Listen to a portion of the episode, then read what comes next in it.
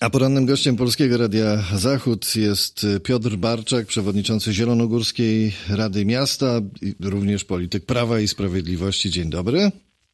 Dzień dobry, witam serdecznie. Wczoraj Prawo i Sprawiedliwość, właściwie środowisko, ale także szerzej rozumiana grupa działaczy społecznych, przedstawicieli świata nauki zorganizowało wiec poparcia i prezentację Komitetu Społecznego Poparcia prezydenta Andrzeja Dudy w Zielonej Górze o godzinie 13 na Zielonogórskiej Starówce prezentowaliście Państwo właśnie te osoby i także to, dlaczego popieracie prezydenta Andrzeja Dudę. Jak liczne to jest grono i co możemy powiedzieć o tym społecznym poparciu prezydenta tutaj na ziemi lubuskiej?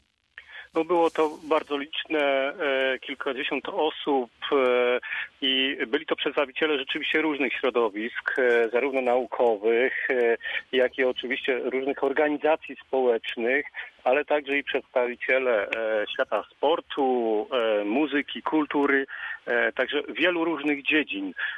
I oczywiście to nie byli tylko, a może przede wszystkim właśnie, to nie byli członkowie Prawa i Sprawiedliwości, ale osoby, które chciały wyrazić swoje poparcie dla kandydatury prezydenta Andrzeja Dudy, zarówno akceptację dotychczasowych działań prezydenta Andrzeja Dudy, jak i właśnie była to forma też i poparcia E, dla kolejnej kadencji Andrzeja Dudy.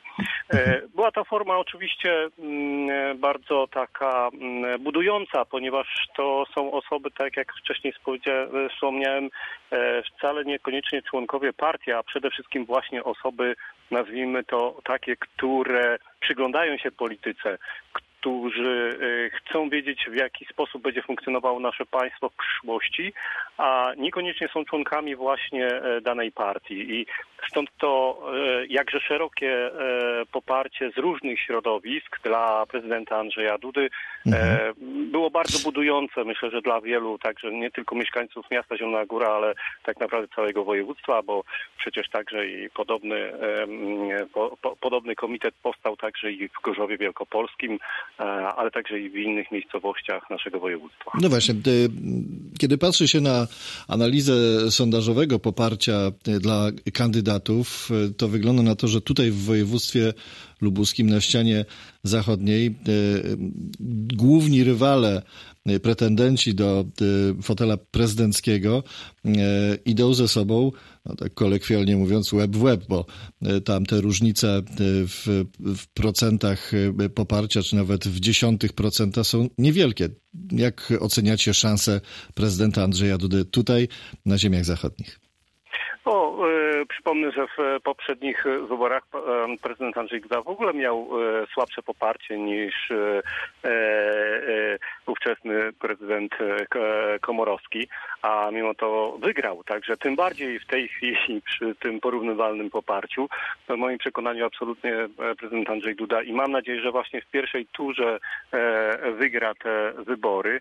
Dzięki temu tak naprawdę będzie to potwierdzenie jego w moim przekonaniu absolutnie bardzo dobrych, e, e, bardzo dobrej pracy na e, urzędzie właśnie prezydenta państwa polskiego. Natomiast ta wyrównalność, to, to myślę, że to jest specyfika rzeczywiście naszego tutaj regionu, bo przecież wiemy doskonale, że mm, w naszym województwie lubuskim wcześniej zazwyczaj to były oczywiście mm, wybory innych kandydatów, kiedyś lewicowych, potem w tej chwili około lewicowych. Natomiast ta tendencja po ostatnich latach się zmienia i na szczęście zresztą, ponieważ w moim przekonaniu jednak wiele osób widzi tych e, wiele dobrych działań, e, szczególnie w zakresie działań społecznych, e, a przecież tutaj tych wszystkich programów społecznych liderem doskonale wiemy, że jest pani e, minister Elżbieta Rafalska, która przecież pochodzi z naszego województwa lubuskiego, konkretnie z Gorzowa. I, i, i przecież e, to wszyscy widzą, nie tylko w e, miastach, ale szczególnie w tych mniejszych miejscowościach, jak bardzo zmieniła się, zmienił się status, e, szczególnie ten finansowy, gospodarczy e, wielu ludzi, którzy dotychczas nie mogli wiązać końca z końcem a w tej chwili dzięki właśnie rządom Prawa i Sprawiedliwości i, i doskonałym, doskonałym działaniom prezydenta Andrzeja Dudy ten status i się polepszył.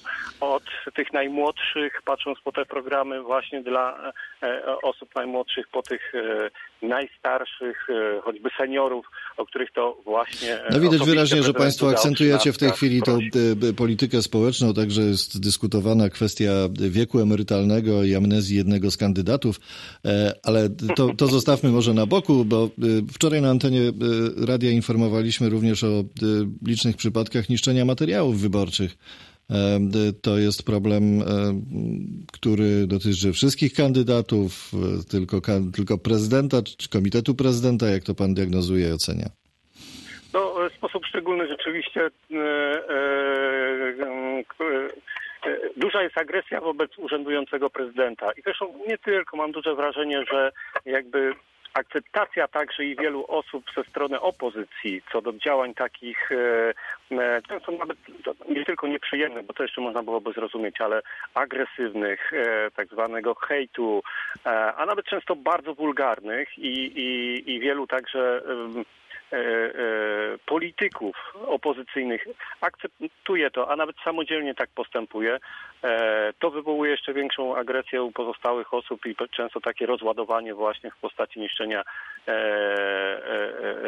tych materiałów wyborczych, atakowania innych ludzi. W moim przekonaniu to jest niestety, ale bardzo niedobre, bardzo złe, bo przecież skoro nawet w szkołach uczymy młodzież, dzieci do tego, żeby nie hejtowała, a jednocześnie w polityce tak mocno opozycja e, właśnie to robi, e, no to tylko świadczy nie tylko o pewnym e, braku szacunku i kultury do siebie nawzajem jako do ludzi, ale przede wszystkim o pewnej takiej formie hipokryzji i, i nieuczciwości, bo ja rozumiem, że można mieć odmienne zdanie, odmienne poglądy, mm, uważać jedną rzecz czy drugą rzecz, ale to nie znaczy, że należy niszczyć czyjeś mienie, E, czy tym bardziej atakować e, godność drugiego człowieka. Na koniec pytanie do przewodniczącego Zielonogórskiej Rady Miasta. Dziś e, sesja absolutoryjna.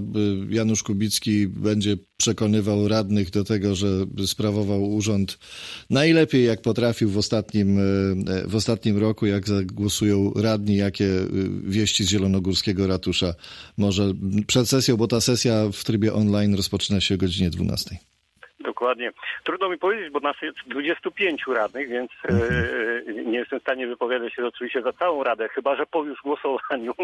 Natomiast e, przed głosowaniem każdy z radnych ma taki sam głos i przewodniczący też ma jeden z 25 e, radnych jako głos. Natomiast trzeba przyznać, że jesteśmy też w dosyć specyficznej sytuacji w tej chwili, to znaczy jesteśmy także w momencie no, pewnych trudności, pewnych trudności nazwijmy to, funkcjonowania okoliczności pandemii, a zatem na pewno potrzeba pewnej zwartości i nie patrzenia na najdrobniejsze rzeczy, ale na e, ważne rzeczy. Stąd nie wydaje mi się, żeby mm, mm, mm, była jakaś trudność z wykonaniem budżetu za ubiegły rok, tym bardziej, że Regionalna Izba Obrachunkowa potwierdziła, iż e, był on wykonany prawidłowo. E, Komisja rewizyjna również oceniła, iż ta działalność za ubiegły rok była też prawidłowa. E, zapewne będzie trochę pytań do prezydenta za, e, co do wykonania niektórych e, zadań, choćby inwestycyjnych. Natomiast jaka będzie decyzja Rady, trudno w tej chwili mi określić, ale nie wydaje mi się, żeby to miało iść w stronę nieudzielenia wotum nieufności dla prezydenta miasta Zielona Góra Janusza Kubickiego. Bardzo dziękuję za rozmowę. Gościem Polskiego Radia Zachód był przewodniczący Zielonogórskiej Rady Miasta, polityk Prawa i Sprawiedliwości, pan Piotr Barczak. Dziękuję. Dziękuję, kłaniam się, życzę dobrego dnia.